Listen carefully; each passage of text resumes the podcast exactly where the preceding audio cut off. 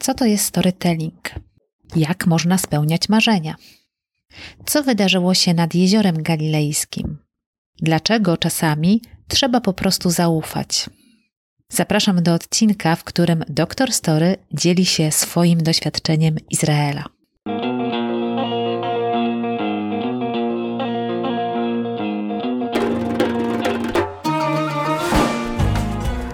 Cześć, nazywam się Justyna Zeruk, to jest podcast po Izraelu. Jeśli interesuje Cię Izrael, planujesz podróż do tego kraju, a może po prostu lubisz słuchać ciekawych historii, ten podcast jest dla Ciebie. Zapraszam do słuchania.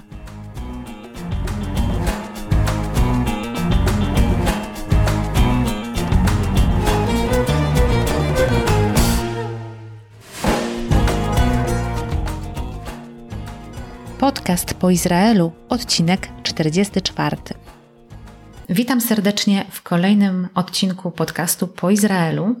Moim dzisiejszym gościem jest pani dr Monika Górska, zwana Dr Story, reżyserka, scenarzystka, dziennikarka oraz właścicielka fabryki opowieści, w której można nauczyć się tworzyć skuteczne opowieści.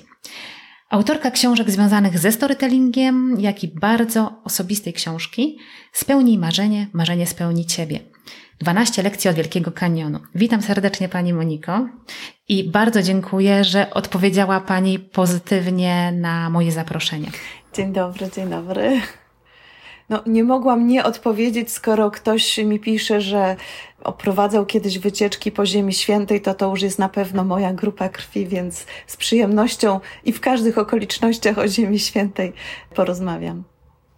Bardzo się cieszę i zadam Pani już takie pierwsze pytanie. Pierwsze pytanie, które zadaję każdemu z moich rozmówców.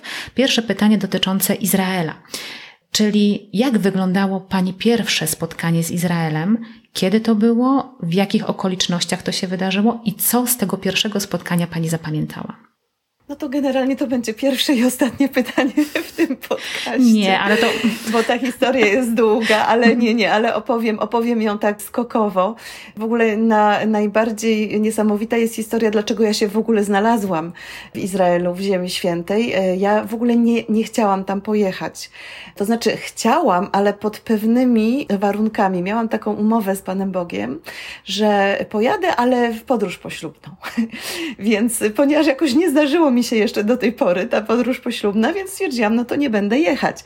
A druga rzecz jest taka, że ja jakoś bardzo bałam się tej konfrontacji, tej duchowości, tego wszystkiego, co sobie wyobrażamy, tak czytając Pismo Święte, tymi realiami, które tam są, te karabiny na ulicach, y, ci ludzie, ten handel, te wycieczki przepachające się, te y, pielgrzymki wieloosobowe. Ja jestem introwertyczką nieśmiałą, więc ja zdecydowanie wolę takie kameralne bardziej grupy. I to wszystko powodowało, że cały czas mówiłam jeszcze nie teraz, jeszcze nie teraz. I później był taki moment, gdzie pojechałam na konferencję, taka duża konferencja marketingowa I Love Marketing w Złotych Tarasach w Warszawie. To największa sala, mnóstwo ludzi. Ja tutaj jako prelegentka wychodzę na scenę. Na poprzedniej prelekcji byłam wybrana najlepszą prelegentką, więc w ogóle tak na luziku. Wychodzę na scenę, mówię, mówię, mówię, schodzę ze sceny i potem się okazuje, że to była najgorsza prelekcja tej konferencji, więc po prostu ja cała ściśnięty żołądek, ale po tej najgorszej prelekcji podchodzi do mnie nie kto inny, tylko sam Marek Kamiński, polarnik, zdobywca biegunów i mówi, no to była po prostu tak piękna prelekcja, musimy pogadać, zapraszam na sushi.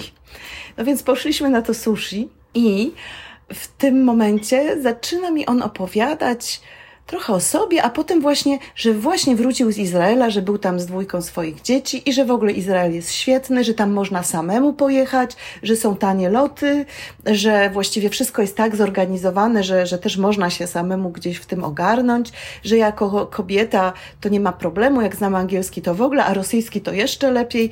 I po prostu jakoś tak mnie natchnął. A ja faktycznie wtedy planowałam wyjazd do Elatu, żeby sobie odpocząć, tak, pięć dni nad Morzem Czerwonym. Ale jakoś tak mi to we mnie zostało i tak zaczęłam szukać tych hoteli, jeszcze mówiłam może Egipt, może coś. I nagle tak wewnętrznie poczułam, że to ma być właśnie ta Jerozolima. Który to był rok? To był rok 2018. Mhm. I pojechałam. To, to, była trzecia niedziela Wielkiego Postu, czyli to był jakoś tak marzec, koło chyba też 18 marca. Pojechałam do Elatu i stamtąd, oczywiście nie można sobie e, uprościć życia, żeby do Tel Awiwu i, i z Tel Awiwu do Jerozolimy, gdzie jest bliziutko, no tylko stamtąd. I przyleciałam w piątek w piątek przed południem, więc taka zadowolona, żeby jeszcze zdążyć do szabatu, żeby tym ostatnim autobusem się zabrać do Jerozolimy. Poszłam na stację, chciałam kupić bilet, no ale się okazało, że niestety już ostatni autobus odjechał. Więc ja zostałam w Elacie, bez możliwości pojechania do Jerozolimy, a już byłam taka naprawdę napalona, tak? Bo już teraz to już naprawdę chciałam. To wcześniej tak było, że nie. Jak już się człowiek podejmie decyzję, nie, to potem już tak, tak się chce. Więc tam rzeczywiście zrobiłam jakieś karkołomne ruchy pod tytułem, wzięłam jeszcze drugiego Francuza, który tam stał i był równie załamany jak ja. Pojechaliśmy autostopem, najpierw taksówką na opłotki, potem łapaliśmy autostopa. Mnóstwo ludzi się zatrzymywało, ale mówili, że oni nie jadą do Jerozolimy, więc, więc trochę byliśmy właściwie w takim momencie, że no już już teraz to w ogóle nie dojedziemy. No ale w pewnym momencie przyjechał autobus do Tel Awiwu, także pojechaliśmy do Tel Awiwu stamtąd tą taksóweczką i wieczorem ciemno było. No i wylądowałam w mieście, o którym w ogóle nic nie wiedziałam, w miejscu, o którym nic nie wiedziałam. Zobaczyłam tylko, że tam jest jakiś biały mur. Ja naprawdę nie wiedziałam nic o Jerozolimie. Po prostu, bo to było tak szybko się działo, w sensie takim współczesnym nie wiedziała Pani nic na temat Jerozolimy. Tak, tak. Ja tylko wiedziałam, co tam się działo y, lata temu, ale nie wiedziałam, jak ona jest konstruowana, gdzie jest to stare miasto. W ogóle nie wiedziałam, że jest stare miasto. Nie wiedziałam o tych bramach. Naprawdę nie wiedziałam nic po prostu zdałam się na opatrzność Bożą, że jeżeli jest tam, jestem tam zawołana, to, no to widocznie tam mam być. I chciałam iść do hotelu, bo pytałam się tam, to dosyć kawał drogi, ja już nie chciałam, wiadomo, taksówka to droga rzecz, więc chciałam jakoś tam pieszo iść, ale mówię, ach, jest jakaś brama, a to wejdę.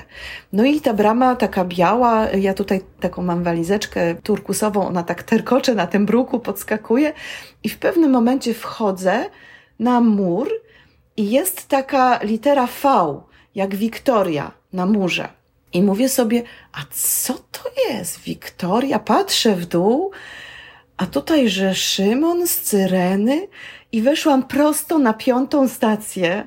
W ogóle to jest jedna z moich ulubionych, tak? Szymon pomaga nieść krzyż e, i tam jest ta skała, gdzie można dotknąć tej skały, gdzie Jezus podobno się oparł. No wiadomo, było, nie było, ale to jakby dla mnie nie ma znaczenia, bo duchowo dla mnie to ma znaczenie, że to tam się działo. No więc tak weszłam, przeszłam przez całe Stare Miasto, puściuteńkie o tej porze, wyszłam z drugiej strony, naprawdę idąc tak zupełnie przed siebie, zachwycona tym, co widzę, bo, bo nagle po prostu się znalazłam w samym centrum tego, y, no tego świętego, co tu kiedyś się wydarzyło, a jednocześnie nie było ludzi, więc to, czego ja się obawiałam, pierwsze moje wrażenie było takie, że tam nikogo nie ma. Przeszłam z drugiej strony i co widzę? Szyld mojego hotelu. I wtedy sobie powiedziałam, naprawdę zaufaj, Monika, zaufaj i puść. Wtedy jeszcze nie wiedziałam, że ja o tym napiszę książkę, ale to był początek. I pierwsze spotkanie z Ziemią Świętą. Tak. Takie naprawdę, że aż mi wstyd się do tego przyznać, no bo ja przecież objechałam cały świat. Ja mieszkałam 10 lat poza Polską, w różnych krajach, studiowałam, pracowałam, a tutaj rzeczywiście no, czułam się jak taka mała dziewczynka, która oprócz Biblii nie ma nic. Tak, ale to każdy na swój sposób, każdy zresztą z moich gości, te osoby, które tutaj są i które e, dzielą się swoim doświadczeniem Ziemi Świętej, każdy z nich opowiada o swoim przeżyciu, o tym swoim pierwszym spotkaniu i dla każdej z tych osób to spotkanie jest naprawdę wyjątkowe. Nie ma drugiego takiego spotkania. Każdy przeżywa to swoje spotkanie, pierwsze spotkanie z Ziemią Świętą zupełnie inaczej. E, przejdźmy do tematu storytellingu, ponieważ pani doktor Story opowiada historię, zresztą już tutaj mamy mały przedsmak tego wszystkiego. Proszę powiedzieć, y, jaka jest pani definicja storytellingu, ponieważ gdy ja myślę o storytellingu, to ja widzę tradycję biblijną chociażby, która jest przekazywana z pokolenia na pokolenie, z ojca na syna. Widzę też Hagadę Sederową, i historie, te wszystkie opowieści, przypowieści przekazywane przez Jezusa. Można powiedzieć, że on był takim mistrzem storytellingu. A jaka jest definicja w Pani ujęciu storytellingu? Zdecydowanie Jezus był mistrzem opowieści i rzeczywiście ludzie opowiadali historię od 100 tysięcy lat. To, to był ten taki najprostszy sposób, kiedy można było powiedzieć, co jest dla nas ważne, powiedzieć, kim jesteśmy, przekazać coś, coś ważnego, przyszłym pokoleniom, nawet takie proste rzeczy, tak jak zboże się, czy jak, jak się poluje, takie bardzo konkretne rzeczy, a jednocześnie, mm, no właśnie tego ducha, poczucie tożsamości. I Arystoteles y, był jednym z pierwszych osób, która też uporządkowała to, opisała sztukę, strukturę opowieści, potem kolejni i kolejni, to do dzisiaj trwa. Natomiast ja, dla mnie storytelling, to tak najkrócej mówiąc, to jest sztuka oddziaływania na emocje i na wyobraźnię ludzi za pomocą opowieści z życia wziętych, bo w biznesie, bo ja się zajmuję przede wszystkim w tej chwili już storytellingiem biznesowym, to to są rzeczywiście opowieści z życia, sytuacje, czy z firmy, czy z, z jakiejś organizacji, które przekazują ważne dla tej firmy wartości, przesłanie, motywacje. Więc sztuka oddziaływania za pomocą opowieści z życia wziętych oraz metafory, w taki sposób, żeby zbudować relacje, żeby wywołać natychmiastową reakcję. Tak z tymi opowieściami jest, że one na ogół nie zostawiają nas obojętnymi natychmiast gdzieś wytwarza się taka naturalna więź. Ludzie też dzięki opowieściom angażują się do działania, dlatego właśnie w biznesie jest to takie piękne narzędzie, zwłaszcza w takich biznesach, które no, ludzie robią coś bardzo pożytecznego, bardzo wartościowego i najchętniej by to oddali za darmo, bo nie potrafią sprzedawać. Więc tutaj też przychodzą na pomoc opowieści, ponieważ te opowieści, no właśnie, zanim przechodzimy do sprzedaży, pokazujemy kawałek siebie, pokazujemy te piękne rzeczy, które robimy, czy to są usługi, czy produkty, i buduje się między nami jakaś wstępna relacja, i wtedy już można łatwiej powiedzieć o ofercie. To jest moja taka ukochana dziedzina. Ja bardzo mam dużo ludzi e, z całego świata właściwie, bo też Polacy z całego świata, nawet nie tylko z Europy, zresztą z Francji też i ze Szwajcarii byli moimi studentami. I mam kursy, które tego uczą, które uczą właśnie, jak się nauczyć takiej formy opowieści, żeby przyciągnąć e, klientów, żeby zwrócić na siebie uwagę. I to, y, to są bardzo takie mocne momenty, bo ludzie rzeczywiście potem piszą mi maile i mówią, Monika, wiesz co, ale ten storytelling to naprawdę działa. I to, to mi sprawia największą przyjemność. No ale z drugiej strony oczywiście pracuję z, no, z wielkimi firmami. No teraz ostatnio pracowałam z Intelem, z szefem Intela, z GlaxoSmithKline. No właściwie te duże organizacje no po prostu wiedzą, że storytelling jest ważny. Ja też lubię z nimi pracować, bo bardzo często tymi zarządzającymi są bardzo ciekawi ludzie, tak jak pani robi podcast i spotyka się z różnymi ciekawymi ludźmi, to dla mnie też jest forma spotkania się. Kiedy ja uczę kogoś opowieści, to jest coś więcej. To nie jest tylko, o, dobra, nauczyłam cię i już, tylko coś się między nami dzieje i to jest bardzo przyjemne. Trochę to robiłam jako reżyser wcześniej, jak robiłam filmy, bo przez 14 lat pracowałam w polskiej telewizji, wcześniej na, na zachodzie pracowałam, uczyłam się też filmów w Stanach i we Francji, w, Belgii też.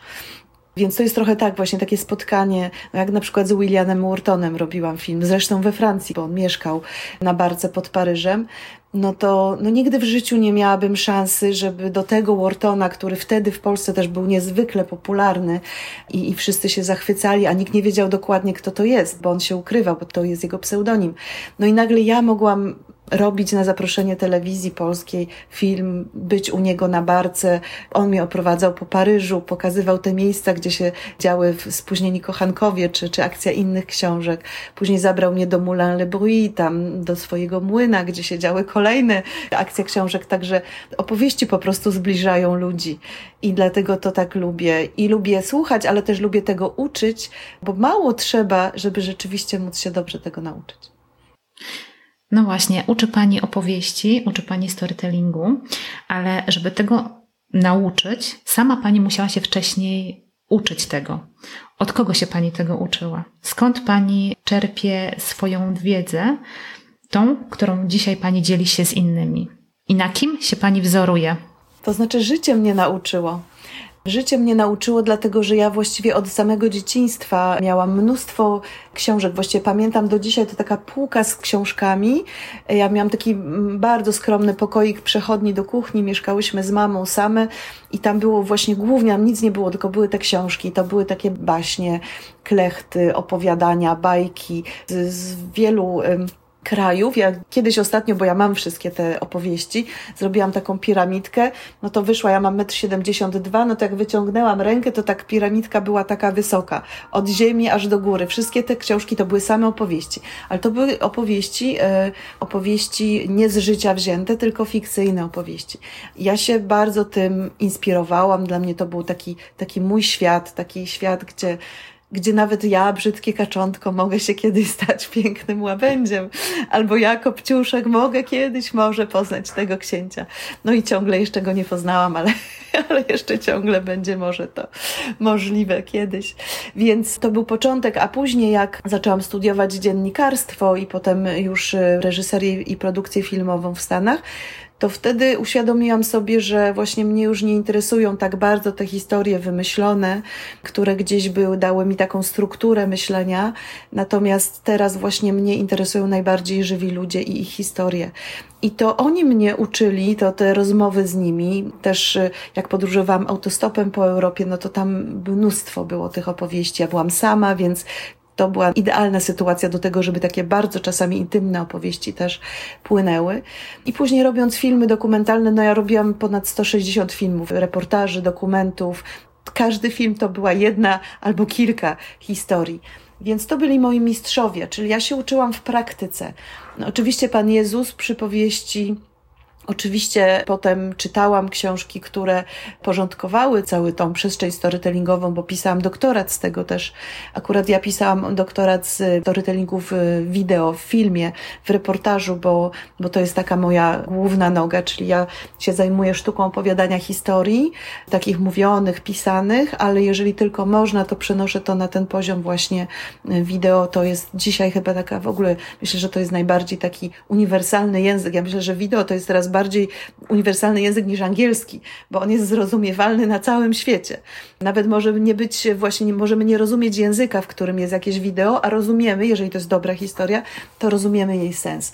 I wiem, bo sprawdzałam na moich studentach z Chin i oni rzeczywiście to było w ogóle prześmieszne, bo oni pokazywałam im takie storytellingowe reklamy, na przykład Nike, nie? Robi takie bardzo fajne reklamy, czy tam DAW i oni dosłownie tak stali nad, przed tym ekranem i miałam wrażenie, że mi tak zaraz wejdą w ten ekran, że oni w ogóle nie czuli, że to jest granica ekranu, nie? Że nie mieli takiego doświadczenia z takimi opowieściami.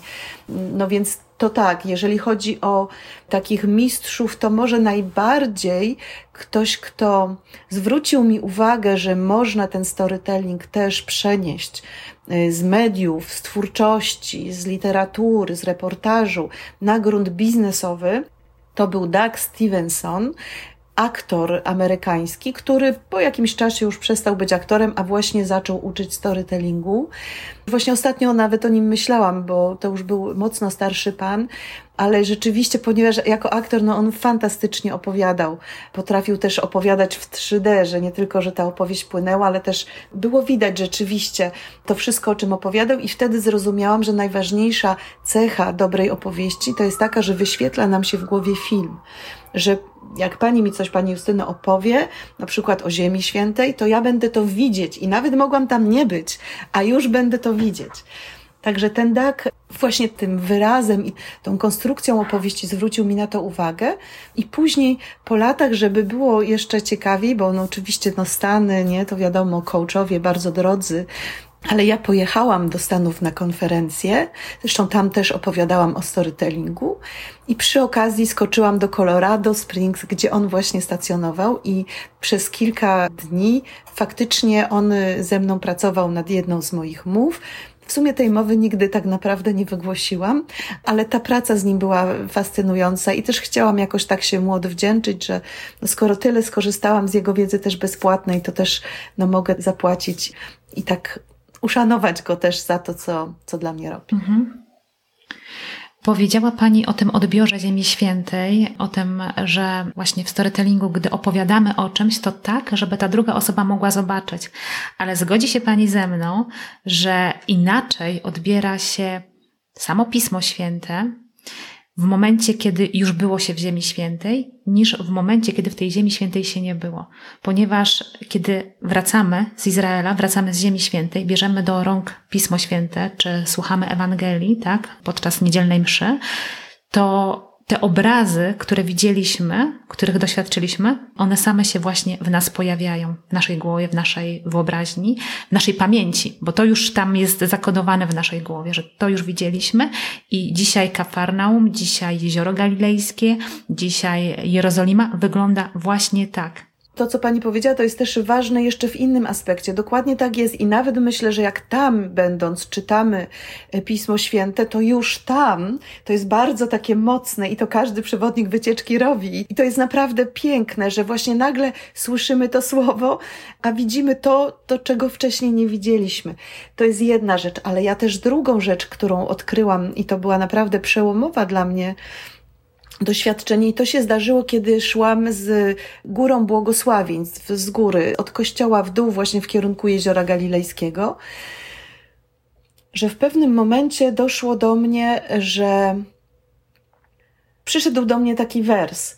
Szukajcie najpierw Królestwa Bożego, a wszystko inne będzie wam dodane. I ja nagle usłyszałam, co to znaczy. I to jest to niezwykłe, co się dzieje w Ziemi Świętej. A w Biblii tego jest tak dużo. Nawet dzisiaj rano czytam u Izajasza.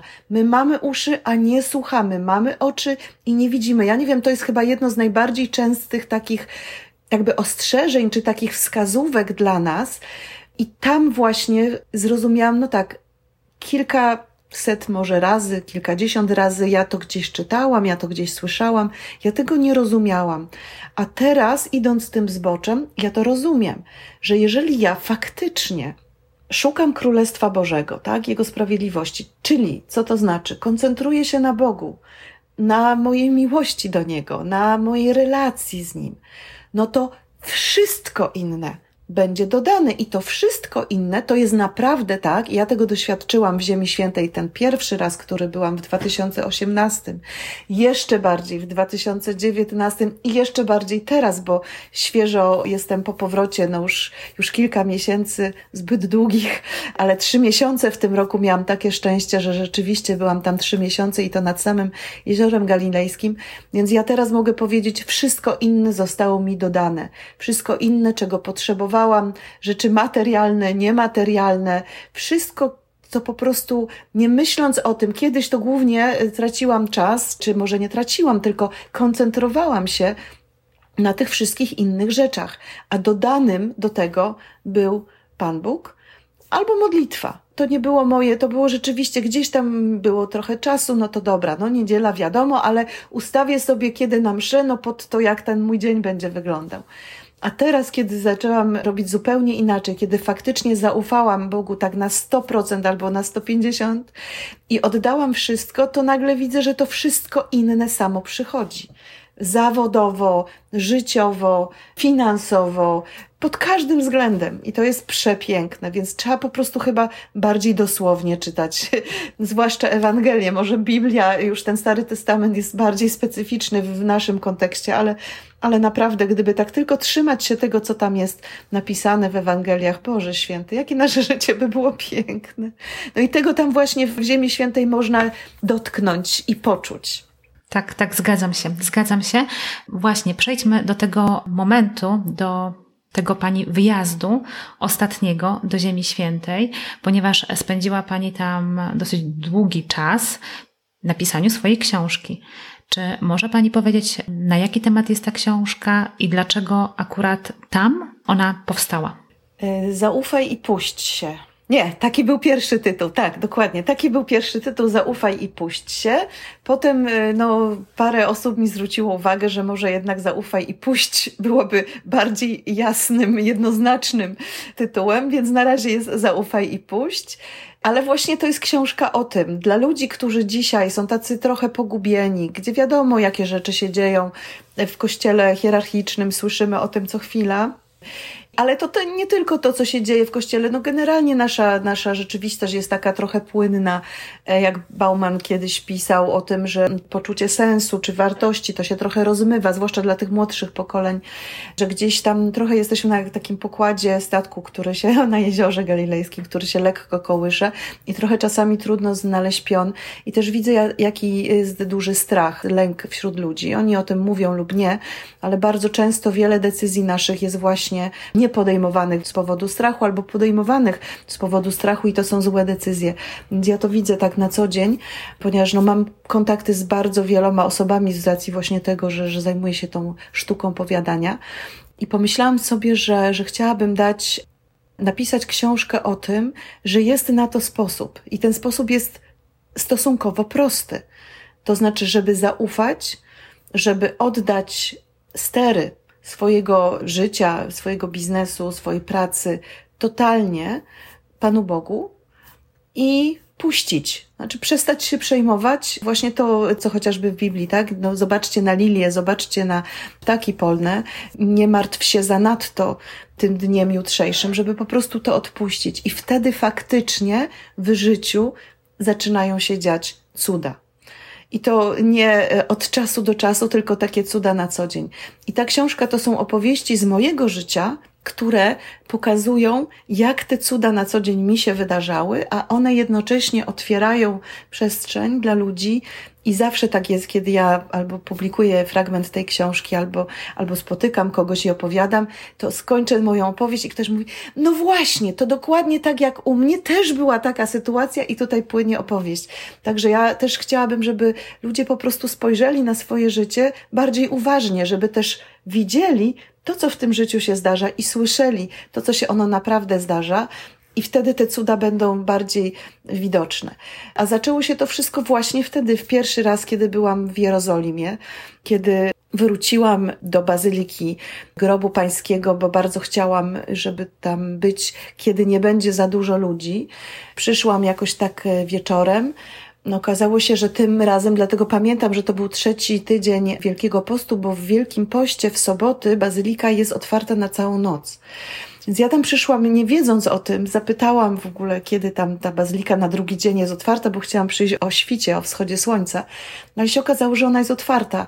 Tylko szybko poszłam do hotelu, tam się przebrałam, ciepło ubrałam, coś tam zjadłam, napiłam się i wróciłam. Były nieszpory, potem była Golgota, była msza święta na Golgocie, no niezwykłe przeżycie, ale tam cały czas byli ludzie, ja chciałam bardzo wejść do grobu, a ta kolejka była taka zakręcona. W tej chwili tam jest w ogóle pusto. W tej chwili to jest w ogóle naprawdę, to się po pandemii, no to tam można przyjść i w zasadzie kilka minut i jest się w grobie. To pani wie pewno. Tak, powoli wraca ruch pielgrzymkowy, tak. Tak, ale jak ja jeszcze byłam, to rzeczywiście to był bardzo wielki komfort. Znaczy dla mnie, nie? No to pewno każdy ma trochę inną osobowość. No ja akurat bardzo chciałam, żeby w tym momencie, żebym się mogła tylko skoncentrować na modlitwie, ale też, żebym nie miała takiego wrażenia, że no już kogoś muszę tutaj wpuścić, bo wiadomo, no też człowiek jest odpowiedzialny za innych. No więc czekałam, czekałam, ta kolejka była długa, potem poszłam na Golgotę i w pewnym momencie zrobiło się tam trochę mniej ludzi, ja tak stałam w tej kolejce, tam jest, jak wiemy, jest taki malutki ołtarzyk. Widać te skały Golgoty pod y, taką pancerną szybą i można tam pod ten ołtarzyk tak zanurkować i tam jest taka gwiazda jak w Betlejem metalowa i w środku jest dziura. Można do tego otworu włożyć rękę i tam dotknąć tej skały Golgoty. Ja pamiętam, że to było takie e, przejmujące, ponieważ stałam w tej kolejce i nagle miałam taką myśl z tyłu głowy gdzieś, że za chwilę moje życie się totalnie zmieni. Że ja, jak ja za chwilę będę zupełnie inną Moniką. I to było takie irracjonalne, ale ja już kiedyś miałam taką myśl, kiedy miałam wypadek samochodowy i leciałam naprzeciw na samochód na czołowe zderzenie i nie mogłam już nic zrobić samochodem i też miałam tą myśl, zobaczysz, wszystko będzie dobrze. No potem jak się okazało, że mam złamaną miednicę i, i leżę przez rok i jeżdżę na wózku, to mówię, Panie Boże, jak wszystko dobrze, jak wszystko dobrze. Ale potem na końcu się okazało, że faktycznie było dobrze, bo potem całe moje życie dzięki temu wypadkowi się zmieniło. Taka była moja też decyzja, żeby coś innego zrobić z życiem, żeby wybrać tą jasną stronę mocy i tak było. No i wracając tutaj też rzeczywiście miałam takie przekonanie, że coś się wydarzy, ale nie było czasu, żeby się nad tym zastanowić, bo oto właśnie zrobiło się puste miejsce pod ołtarzem. Ja uklęknęłam, włożyłam rękę i po prostu jakby świat, jakby czas się zatrzymał. Nagle po prostu taka powódź łez. To było niezwykłe, bo po prostu jakby przestałam kontrolować w ogóle siebie. Nie wiedziałam, co się ze mną dzieje. Takie morze łez i takie poczucie, że wszystko ze mnie spada, całe moje takie poczucie niedokochania, samotności, skrzywdzenia, odrzucenia, czego było mnóstwo przez moje życie, cały ból mojego życia od roku, jak nas zostawił tata, kiedy miałam roczek, po wszystkie kolejne historie. Naprawdę dużo tego było. Myślę, że każdy z nas tak naprawdę ma takich historii bardzo dużo. Ja je dźwigałam same i nagle poczułam, że jakby one spływają na tą Golgotę. Że tam wsiąka, że, że w krwi Jezusa jakby jest moja krew, że w jego ranach są moje rany, że, że to wszystko się jakoś tak łączy i oczyszcza. Ja nie wiem, jak ja długo byłam tam, ale po prostu miałam takie poczucie, że to wszystko mi jest jakby uzdrowione w kilka, pewno dziesiąt sekund, tak? Całe moje życie, wtedy już ponad pięćdziesięcioletnie, zostało po prostu uzdrowione. I ja wyszłam z takim lekkim szmerkiem trochę z, pod tego ołtarza. W ogóle nie wiedziałam, co tu się tutaj stało. Przecież ja tu w ogóle nie planowałam być, tak? Ja nie chciałam pojechać do tej Ziemi Świętej. Ja w ogóle nie miałam być w nocy w Bazylice Grobu. No, za dużo rzeczy się działo takich, których sobie sama nie wymyśliłam. I to jest w ogóle motyw przewodni mojej książki. Wtedy, kiedy są sytuacje, których sama sobie nie wymyśliłam, ale gdzieś się prezentują przed moimi oczami. Ja nie rozumiem dlaczego, to ja już teraz wiem, że to być może, być może jest właśnie wskazówka, zaproszenie Pana Jezusa, Monika, idź tą drogą, bo tam na końcu mam dla Ciebie jakąś niespodziankę. Ja tak zaczęłam robić. I te moje ostatnie cztery lata to właśnie było tak, że ja w tej chwili cały czas idę za tym, co słyszę, a jak, no oczywiście, to nie jest tak, że jestem bierna, że nic nie robię poza tym, robię, ale kiedy się zdarza taka okazja, że rzeczywiście jest coś tak dziwnego, tak nieoczekiwanego, to temu się mocno przyglądam. I później wyszłam, poszłam na dół do. Ja w ogóle nawet nie wiedziałam, że Golgota i grób to jest jedna bazylika. Ja myślałam, że to są dwa kościółki, które są gdzieś tam od siebie oddalone, no więc taka była moja ignorancja. I że wyglądają pewnie zupełnie inaczej. Tak, tak. I w ogóle nie wiedziałam, dlaczego ci ludzie tam chodzą po tych schodkach do góry. Mówię, dobra, zajrzę, nie? No i, i oczywiście już o tym zrozumiałam. Także potem zeszłam na dół, tam jeszcze była kolejka przy y, grobie. To już była w pół do trzeciej, czy trzecia nad ranem, tak? Ta, ta kolejka jeszcze była długa i mówię, hmm, a może pójdę sobie na drogę krzyżową w nocy. Już wiedziałam, gdzie się zaczyna, bo tam wcześniej szłam, ktoś mi pokazał. Już widziałam też, że to nie jest takie wcale trudne, że to wszędzie jest blisko, że są te właśnie metalowe tarcze z tymi napisami. I cofnęłam się do tego łuku Ecce Homo.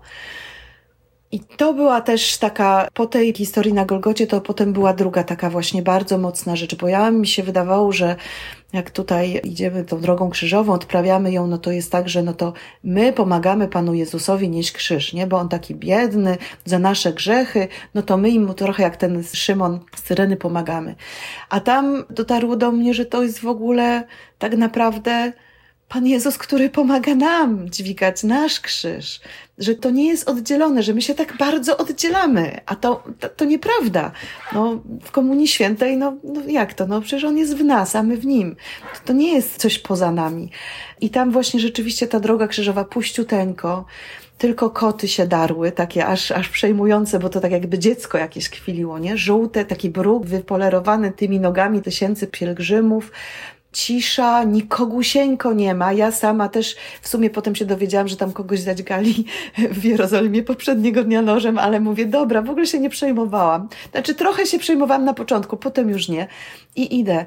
I faktycznie przy każdej stacji tak sobie po prostu pobyłam z tym Panem Jezusem. Noga w nogę sobie szliśmy, no i potem stacja czwarta, Jezus spotyka swoją mamę. Zaraz koło trzeciej, nie? Bo trzecia to jest dosłownie bramę w bramę. I tak się y, potem śmiałam, jak gdzieś tam trafiłam na to, co arcybiskup Ryś powiedział. No to jest normalne, że to musi być blisko, bo jak dziecko się potyka, to mama musi już biec od razu, żeby go podnieść. I tu jest historia, której może teraz nie będę opowiadała, ale ona będzie w książce takiego bardzo dramatycznego i pięknego pojednania z moją mamą, z którą mieliśmy przez nasze życie też bardzo wiele bardzo się kochałyśmy i bardzo nam było ze sobą trudno. I to właśnie tutaj, w tej stacji z kolei było uleczone chyba takie najbardziej taka najgłębsza, może nie rana, bo to, to nie w kategoriach, to nie była żadna patologiczna rodzina. Miałam cudowną mamę, bardzo wierzącą, kochającą, szlachetną, tylko jakby to właśnie poczucie niedokochania moje w tej stacji właśnie zniknęło i, i jakoś sobie przypomniałam tą historię, kiedy mama odchodziła, kiedy towarzyszyłam jej w śmierci cztery lata wcześniej. I tutaj w tej stacji właśnie zrozumiałam, że moja mama może nie dała mi tego, co ja potrzebowałam na tym etapie, takiego, takich wyrazów miłości, takich zewnętrznych, ale dała mi coś znacznie więcej, bo dała mi po prostu wiarę który nie doceniałam przez e, długi czas w moim życiu, a tutaj właśnie w Ziemi Świętej zobaczyłam, jak to jest ważne, jakie to jest piękne, jaki to jest no, prezent, który rzeczywiście stwarza taką zupełnie nową rzeczywistość w naszym życiu, taką właśnie wertykalną. Nie żyjemy tylko horyzontalnie, tylko tak jak katedry były wbudowane gdzieś tam, łączy się to nasze życie z tym, co jest nad nami i w nas. I to się właśnie wydarzyło. Od tego się zaczęło wtedy w Jerozolimie, no a później musiałam przecież tu wrócić. Mhm. No dobrze, tutaj Pani opowiada tą całą historię. Troszeczkę Pani zdradza już, co znajduje się w książce. Tak na marginesie właśnie, kiedy ta książka się ukaże? Ona jest już napisana. Ja w tej chwili e, siedzę nad edycją, dzielę na rozdziały. Pierwszy taki plan był i jest nadal, żeby ona była na koniec listopada, na moje urodziny. Zresztą ta poprzednia książka Spełni marzenie, marzenie spełni ciebie też była właśnie na moje 50. urodziny. Więc jakoś tak ten czas urodzinowy to jest dobra okazja, żeby być wdzięcznym i dziękować Panu Bogu i ludziom. Więc e, być może w listopadzie, jeżeli nie, to pewno jakoś tak na początku przyszłego roku. Dobrze, to na pewno poinformuję o tym naszych słuchaczy. Natomiast właśnie wracając, wracając do tego tematu napisania tej książki, no bo mogłaby ją Pani spokojnie napisać w Polsce, czy nie? Tak, tak. Ja generalnie, to znaczy w ogóle zacznijmy od tego, że ja w ogóle jej nie planowałam pisać w żaden sposób, bo tak w kanionie rzeczywiście jak było, jak ja wychodziłam na górę z tego wielkiego kanionu i poczułam, że, że ja powinnam o tym opowiedzieć ludziom, wtedy nawet bardziej myślałam o Tedzie, potem, że może książka, to tutaj w ogóle nie miałam takiego zamiaru i jak pojechałam drugi raz do Ziemi Świętej już na dłużej, na tydzień, do Galilei, bo tak sobie pomyślałam, że no dobrze, ta Jerozolima, te najważniejsze rzeczy, okej. Okay. Ja też nie miałam takiego planu, że ja muszę wszystko zobaczyć. Ja chciałam zobaczyć Górę Oliwną, Getsemani, Golgotę i Grób, no i tam przy okazji, jak coś jeszcze, to ok, ale właściwie to był mój taki program, że to chciałam zobaczyć. Co jest też dobre, bo wtedy się tak nie gna. Bo bardzo często jest tak, że jak się jest, a zwłaszcza z pielgrzymką, z wycieczką, to idziemy na prawo, na lewo, a tutaj co chwila coś jest i potem już nie ma jakby tej przestrzeni, więc to uważam, że to naprawdę bardzo dobrze się zdarzyło. Ale potem pomyślałam, ja chcę pojechać do Galilei. Tutaj w Jerozolimie Pan Jezus był, krótko, przychodził, odchodził i bardzo ważne rzeczy, no najważniejsze dla naszego zbawienia, życia wiecznego się wydarzyły, ale jednak w Galilei on żył.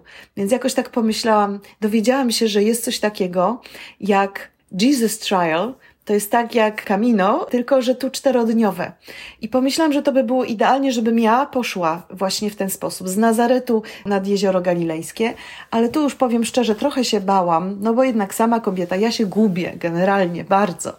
I mówię, ach, będę chodziła, zgubię się, no, obcy kraj, jakoś tak tu miałam takie jednak poczucie, że chyba nie, trochę żałuję dzisiaj, ale, no, ale wybrałam w taki sposób, że, że, że to było inaczej. Najpierw była Góra Karmel u karmelitanek, żeby się właśnie tak trochę wejść w ten klimat modlitwy. Bardzo piękny czas później Nazaret i później z Nazaretu Kana Galilejska, Góra Tabor i potem ktoś mnie po prostu wysadził, Góra Arbel, piękna góra, taka potężna, z takim stromym zejściem i stamtąd właśnie ja zrobiłam ten szlak Jezusowy, czyli to był tak naprawdę no jeden czy dwa dni, no mi wyszły dwa, bo się oczywiście zgubiłam, ale było to przepiękne doświadczenie i właściwie od tego momentu zaczęła się taka już droga moja z Panem Jezusem, rzeczywiście już taka e, ręka w rękę, kiedy schodziłam do tego jeziora, kiedy się pogubiłam, kiedy miałam taką przygodę, to w książce więcej będzie o tym, jak właściwie spotkałam się nawet z taką, bym powiedziała, siłą zła. Bardzo przedziwne spotkanie, e, brzmi bardzo ezoterycznie, ale naprawdę to było bardzo mocne, a tak naprawdę skonfrontowałam się z własnym lękiem. Cała ta historia, która się wydarzyła później, to było naprawdę pasmo błogosławieństw, że to tak jest, że właśnie szukałam Królestwa Bożego, a potem to musiałam tylko łapać z takim płachtą, żeby to nałapać tych dobrych rzeczy, które mi się przytrafiły. I później, jak już wracałam z tej Galilei, z powrotem zatrzymałam się w Nazarecie, z kolei też w Karmelu. I pamiętam, że się obudziłam o trzeciej nad ranem, znowu ta trzecia rano. I miałam taki prosty, jasny komunikat, nie? Muszę napisać książkę. Ja po prostu mówię nie nie, jeszcze raz nie. Ja nie mam czasu, nie mam ochoty. Ja już jedną książkę na wariackich papierach w 40 dni pisałam. Przecież nawet nie robiłam zdjęć poziomo. To pokazuje, do jakiego stopnia ja nie myślałam, że ja coś będę pisała, bo robiłam oczywiście no, pionowo na Facebooka, nie? Ale gdzieś nawet w ogóle nie pomyślałam, żeby te, te zdjęcia były, było ich dużo, ale w pionie. No ale jak Pan Bóg tak sobie życzy, no to trzeba chyba to zrobić, ale jeszcze bardzo długo nie pisałam tej książki, bo, bo życie, bo potem pandemia, bo różne też bardzo trudne historie tutaj rodzinne, które się wydarzyły. I później, tak jak pani mówi, ja nie musiałam oczywiście wracać, żeby pisać tej książki tam, ale ja bardzo chciałam. I próbowałam znaleźć jakieś sposoby, żeby właśnie gdzieś w Galilei, bo Galilea jest po prostu dla mnie no ja bym tam mogła w ogóle mieszkać, chociaż wcale mi się Izrael nie podoba jako taki kraj do mieszkania, ale tam jest po prostu rzeczywiście żyzna Galilea, więc tak sobie wymarzyłam, żeby może właśnie w Tapce albo w Kafarnaum, ale próbowałam znaleźć, bo tam na górze błogosławieństw tam jest bardzo drogo. Benedyktynki mają, ale tam jest po prostu takie ceny i w ogóle myślałam, że może tam napiszę, może, że jak książkę piszę, to mi dadzą jakieś fory, no ale, ale nic. I próbowałam napisać chyba jakieś maile, czy zadzwonić się, no nic mi nie wychodziło, kompletnie nic. Była pandemia. I moja przyjaciółka mówi: Słuchaj, a może pojedziesz na Jamną? Jest takie cudowne miejsce w Tarnowskim, gdzie jest Matka Boska Niezawodnej Nadziei. Tam też możesz się zatrzymać. To jest dominikański ośrodek. Ja tam stamtąd się wywodzę w ogóle, bo zakładał go ojciec Jan Góra, mój duszpasterz, więc pamiętam Jamną sprzed 30 lat, kiedy tam była tylko taka stara szkoła. I faktycznie tak się stało, że ja tam pojechałam i tam siedziałam chyba dwa czy trzy miesiące z jakimiś przerwami i tam zaczęłam pisać tą książkę. Natura, piękno, Matka Boska, rytm dnia, nieszpory, jutrznia, msza święta. Tam mi było bardzo dobrze. Aż za dobrze, bo sadziliśmy winnicę, więc nie tak daleko się posunęłam jak chciałam. Później oczywiście już trochę było trzeba pracować i to się wszystko tak przesuwało. A ja ciągle taką miałam nadzieję, że, że jednak ten Izrael się otworzy, bo Izrael był cały czas zamknięty. Nie można było tam wjechać, a ja też nie miałam szczepienia, bo tam miałam COVID-a. No, miesza z tym, w końcu się nie zaszczepiłam, tak to się złożyło. W związku z tym nie mogłam tam wjechać. I 22 lutego ja sobie siedzę u koleżanki i dostaję SMS-a od y, chłopaka z Izraela, który mi mówi, a z którym byliśmy w kontakcie, taki mój anioł stróży muzułmański, bo się poznaliśmy w samolocie, jak ja jechałam pierwszy raz i potem spotkałam się z nim, jak drugi raz jechałam. Sharif, bardzo, bardzo fajny, świetnie też po polsku mówi. I on mi pisze SMS-a, słuchaj, Izrael się otwiera od 1 marca. 23 lutego ja kupiłam bilety jeszcze z taką grupą przyjaciół za 69 zł do Tel Awiwu, żeby był wylot 2 marca, tak? Czyli zaraz na samym początku. Jeszcze w jedną stronę kupiłam. Jakoś tak zupełnie nie wiedziałam, co ja robię. Znowu, poszłam zupełnie za intuicją, ale mówię nie, coś tam na pewno znajdę, nie wiem, przecież są różne zakony, no coś się znajdzie. Kupiłam bilet, a 24 wybuchła wojna. Gdybym ja poczekała, tak jak zawsze robię, asekuracyjnie, że jeszcze zobaczę, a może będzie taniej, no 69 zł to taniej już chyba nie mogło być, a może nie wiem kiedy pojadę. Nie. Zrobiłam to i bardzo dobrze, bo ja bym już nie wyleciała. No ja już, jak jest wojna, przecież nie, no nie polecę, no bo wiadomo, to człowiek był. A tak to miałam wahanie bardzo duże, nie wiedziałam, czy mam jechać, czy nie, czy powinnam być tu, czy pomagać stąd, czy jakoś inaczej, no mnóstwo pytań. Ale w końcu jednak zdecydowałam, że polecę. I to właściwie się stało takim małym cudem, bo myśmy mieli pojechać właśnie do Betlejem. Tam są siostry Elżbietanki, siostra Szczepana, świetna siostra, i tam się mieliśmy zatrzymać. I ja w pewnym momencie tak mówię, na to może ja się w tym Betlejem zatrzymam u tej siostry. Może tam jest jakaś możliwość, żebym ja mogła tam pisać tą książkę. Zresztą siostra rzeczywiście świetna, miejsce fantastyczne, ale jakoś tak to Betlejem mi nie leżało. Jakoś tak czułam, że to nie ma być w Betlejem. I się zapytałam po prostu tej siostry, czy, czy ona kogoś zna z Tapki, czy ma jakiś kontakt. I się okazało, że jest polski ojciec, Tymoteusz. Zresztą mój syn ma Tymoteusz, więc stwierdziłam, to już jest na pewno znak.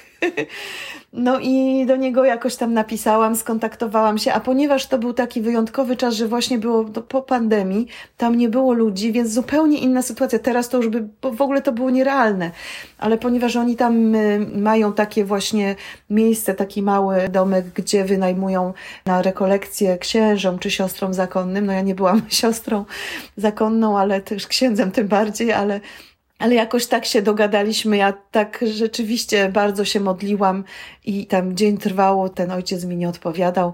Ja się cała tutaj taka strzęsła, mówię, co on mi odpowie.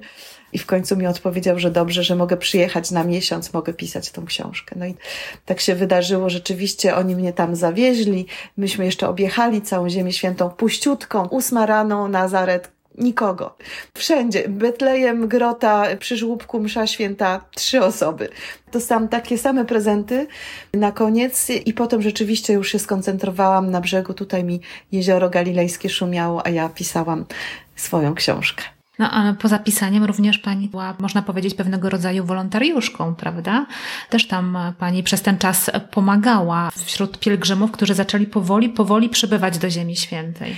Przede wszystkim pisałam, bo tam byłam głównie dla pisania i włączałam się jak tylko mogłam wszystkie takie prace, które były potrzebne, czyli na przykład byłam zakrystianką ponieważ tam przez miesiąc y, drugi, to on był diakonem, pojechał do Rumunii, więc ja przez miesiąc przygotowałam kościół do mszy świętej. No, czy można sobie wyobrazić coś piękniejszego, żeby w tym miejscu, kiedy Pan Jezus zrobił śniadanko Piotrowi, gdzie go pytał trzy razy, czy go kocham, żeby na tej skale właśnie, przy tej skale na ołtarzu przygotować no, najświętszą ofiarę, no to po prostu dla mnie to było to, to jakby mi z nieba spadło. Także codziennie w tym pustym kościele tutaj szumi jezioro, bo kościół jest dosłownie nad brzegiem, więc jeszcze woda jest bardzo wysoka teraz, znaczy była, więc rzeczywiście tam odchodziła już prawie pod sam mur, no więc przygotowywałam kościół. Potem jak były święta wielkanocne, no to ten kościół sprzątałam, szorowałam, tą skałę odkurzałam. Potem był remont, znowu wielkie generalne porządki, ale najciekawsza sytuacja mi się zdarzyła, bo tam był wolontariusz z Polski, zresztą z Poznania, zresztą ktoś, kim się zgadaliśmy, że byliśmy w jednym liceum i zresztą, który się podobno we mnie kochał w tym liceum, a ja go nie zauważyłam i poznał mnie po włosach, bo te moje włosy kręcone na nadal są takie same. Więc to naprawdę była niezwykła historia i on siedział w kibelku, nie? Bo tam generalnie jest tak, że tam jest bezpłatne wejście do tapki, no ale chociaż jakoś przecież ten remont, czy to wszystko tak, to trzeba jakoś utrzymać i to było jakieś takie dodatkowe źródło dochodu. On musiał wyjechać i ja go zastąpiłam Byłam babcią klozetową przez kilka dni i było to, mm, muszę powiedzieć, wspaniałe dla mnie doświadczenie. To moje takie powołanie, bym powiedziała, drugie, no bo po pierwsze zadbałam o to, żeby rzeczywiście w tej ptolecie było naprawdę pięknie, żeby było czyściutko, żeby ludzie czuli, że tutaj są ważni, że gdzieś tam ta duchowa sfera jest też, y, to nie jest tylko, że tam duch, tylko, że rzeczywiście tutaj są jakoś ważni, to, że są. A z drugiej strony oczywiście jak się stoi tam do kibelka chwilę, no to się zaczyna rozmawiać i ile ja się opowieści tutaj nasłuchałam. Zresztą w tym samym czasie, jak ja byłam, to przyjechała Olga Tokarczuk. Ja niestety jej nie widziałam, bo ojciec Tymoteusz mi nie powiedział, że jest, a ja akurat pisałam książkę, ale tylko powiedział, a była tutaj właśnie Olga. Tam wiadomo, różni wielcy tego świata przyjeżdżają. No ja bardzo żałowałam, że nie mogłam z nią porozmawiać, bo to jednak też przecież wybitna pisarka, a ja akurat książkę pisałam, więc miałabym pewno dużo pytań, no ale tak się to złożyło, tylko proszę sobie wyobrazić, świt, codziennie wschodzi słońce nad jeziorem galilejskim, śpiewają ptaki, tych ptaków tam jest mnóstwo, piękne olandry kwitną, park taki pełen drzew, to po prostu myślałam, że jestem w raju. I chyba byłam. Będziemy zbliżać się już do końca naszej rozmowy, dlatego dwa ostatnie pytania. Co Panią zaskoczyło do takiego stopnia, pozytywnie zaskoczyło w Ziemi Świętej? Jakieś miejsce, które Pani mogłaby polecić, żeby koniecznie je zobaczyć? A drugie pytanie, co Panią rozczarowało w Ziemi Świętej? Z miejsc, w którym koniecznie trzeba być, to jest właśnie północny brzeg jeziora galilejskiego. I tego się nie da rozdzielić i właśnie chyba nawet niedobrze, żeby się rozdzielało bo to jest wszystko bliziutko, tak? Kafarną od Tapki, trzy kilometry, nad tym Góra Błogosławieństw, więc gdzieś rzeczywiście doświadczenie jeziora dla mnie było absolutnie wyjątkowe. W ogóle ja uważam, że to jezioro ma tak niezwykłe jakieś właściwości, nawet fizyczne, miałam takie wrażenie, bardzo dziwne takie doświadczenia, że wkładałam na przykład rękę i nie czułam w ogóle temperatury. Nie, jakby nie czułam, że tam jest woda. To jakby taką samą temperaturę miała jak moje ciało, albo jak weszłam ten pierwszy raz, no w ogóle nie zauważyłam, że wchodzę do jeziora. No było to co prawda o zmierzchu, ale ono było tak przezroczyste, że ja po prostu myślałam, a nie wiedziałam, gdzie ono się zaczyna, więc po prostu szłam i nagle byłam w jeziorze. Więc w ogóle doświadczenie jeziora, pobycie tam, wschód słońca albo zachód słońca, a bardziej wschód jednak, bo przecież w Biblii tyle tych wschodów jest. Te wejścia na górę, to jest bardzo ważne. No i drugie, oczywiście, moje ukochane miejsce, Góra Oliwna, i tam grota Ojcze Nasz. Tam jest klasztor Karmel. Tam okazało się, że, bo to jest też jeden z wątków mojej książki, że tam była przez 33 lata moja ciocia, która zmarła w opinii świętości, była karmelitanką o czym ja w ogóle nie wiedziałam przyjeżdżając tam. I w ogóle to też ona mnie znalazła i tam i dalsza historia to już będzie w książce. Więc to też jest takie miejsce, właśnie to Ojcze Nasz, ten park, który tam jest taki ogród oliwny nad ogrodem Getsemani, gdzie właśnie można chwilkę sobie pochodzić, tam są te oliwki, widać panoramę Jerozolimy, to chyba najbardziej ale też właśnie ta natura, to chyba tak. No oczywiście grób, wiadomo, Golgota, ale tak jakby miała gdzieś, no że się jadę i pakuję, to zawsze Galilea będzie to, bo mi nie są potrzebne kościoły, tak, że jakby ten Pan Jezus tam jest po prostu. Rozczarowanie Generalnie trochę byłam rozczarowana do samego Izraela jako kraju, że jest po prostu tam tak brudno. Przy czym ja naprawdę, no ja byłam w Indiach, byłam w różnych, to, to, to nie jest tak, po prostu byłam zaskoczona, bo myślałam, że tak wysoko rozwinięty kraj, będzie bardzo estetycznym krajem, eleganckim. No poza Tel Awiwem, no to tam w zasadzie jest wszystko takie, no idzie się tymi poboczami, tak, jak na przykład ten szlak Jezusowy. To, to nie było tak, to, to, to żeby też ludzie sobie nie wyobrażali, nie, o tu piękne góry, pustynie. Nie, tam jest brzydko, tam jest ścieg wody, tam będą leżeć butelki. To nie jest romantyczne wcale, ten szlak Jezusa, ale jakby to też jest rzeczywistość. No to tak tam jest. Ja to też tam przyjmuję ale chyba najpiękniejsze jeszcze tak mi się przypomina, no to jak mogłam popłynąć na połów z rybawkami. To było jedno z takich marzeń, że ja mówię, jak już tam będę, to ja bym tak chciała bardzo porozmawiać z tymi rybakami albo popłynąć. I faktycznie tak się zdarzyło, że mnie ci rybacy wzięli na łódkę. Popłynęłam nie o wschodzie słońca, bo akurat się skończyły ryby i oni już tylko tam ostatni dzień byli ale w ciągu dnia wzięli mnie na tą łódkę. Te łódki się niewiele zmieniły od czasów Jezusa i, i dostałam od nich rybę. Także to było takie doświadczenie rzeczywiście no, bardzo przejmujące, że nie tylko mogłam chodzić po wodzie, bo też tam chodziłam, ale to była taka płytka woda z jeziora galilejskiego, ale właśnie też płynąć tam. To są takie obrazy, których nigdy nie zapomnę. Na koniec taką jedną rzecz, którą ja bym chciała, żeby nasi słuchacze zapamiętali z tej naszej rozmowy, to jest to, co Pani powiedziała o tym swoim zejściu z Góry Błogosławień z strony jeziora, gdzie usłyszała Pani w głowie to, że wszystko inne będzie Wam dodane, jeżeli mi zaufacie.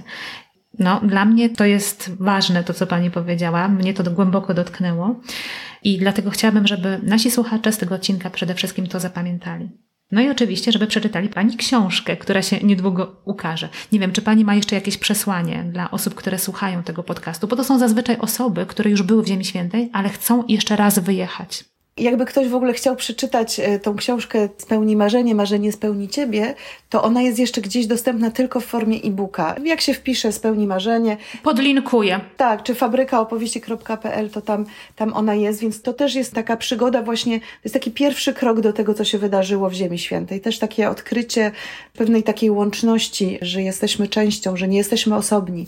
To było moje odkrycie. A tutaj w Galilei myślę, że najważniejsze jest to, żeby żeby tak serio traktować i dosłownie słowa Pana Jezusa, że tam naprawdę jest wszystko i gdybyśmy tylko szli za tym, co jest tam napisane, tak słowo w słowo, to nasze życie byłoby pozbawione w ogóle problemów. Moje życie w tej chwili jest takie, że cokolwiek się wydarza, to ja mam tak pełne zaufanie do Jezusa, że oczywiście robię wszystko, co jest do zrobienia, bo Pan Jezus mi dał ręce, głowę, serce. To nie tak, że, że, że teraz o, zakładam rączki mówię, Pan Jezu, działaj, a ja tutaj plaża i będę pachnieć. No i oczywiście y, to jest wspólne, ale, ale właśnie to, że, że Pan Jezus jest naprawdę dużo bardziej hojny niż my myślimy. I że kiedy mu się naprawdę zaufa, a on nas sprawdzi, bo to u mnie się nie zdarzyło z dnia na dzień. To trwało cztery lata taka droga. Już było dobrze, potem znowu źle, potem kolejna próba, potem takie chioby trochę po drodze nawet, jak mówił mój syn. A w końcu rzeczywiście, jeżeli się naprawdę zaufa i puści się, ale puści się taką kontrolę nad życiem i puści się to, że myślimy, że jesteśmy zdani tylko na siebie, jeżeli naprawdę zaufamy, że Pan Jezus nas kocha, to wszystko inne będzie nam dodane. Bardzo Pani dziękuję za rozmowę. No i e, dziękuję za to, że Pani podzieliła się swoim doświadczeniem Ziemi Świętej, opowiedziała Pani o storytellingu i życzę, żeby Pani mogła jeszcze raz, nie jeden, ale wielokrotnie do Ziemi Świętej wrócić. No, mam bilet. Już! mam już bilet na 25 listopada, bo w tym roku z razem z synem, który nie był, a bardzo chciał, wybieramy się na taką męską przygodę na tydzień. Jeszcze wracamy tam. I bardzo Was proszę też o wysyłajcie dobre myśli w naszym kierunku, ponieważ no, mój syn deklaruje się, że jest niewierzący, a jednak chciał tam pojechać i też jakoś to dla mnie jest bardzo ważne, że właśnie tam będziemy mogli być i wierzę, że że gdzieś tutaj jakaś łaska też otoczy jego i da mu te oczy takie, którymi będzie mógł zobaczyć to piękno, które ja, ja widzę dzięki wierze. Mhm. Daj Boże. Dziękuję bardzo. Dziękuję bardzo. Dziękuję za wysłuchanie tego odcinka. Mam nadzieję, że był dla Ciebie wartościowy. Zapraszam do zapoznania się ze stroną internetową pani Moniki Górskiej i oczywiście do podróżowania w kierunku Ziemi Świętej. A może wybierasz się tam już wkrótce? Daj mi znać. Tymczasem dziękuję raz jeszcze za Twój czas i pozdrawiam serdecznie.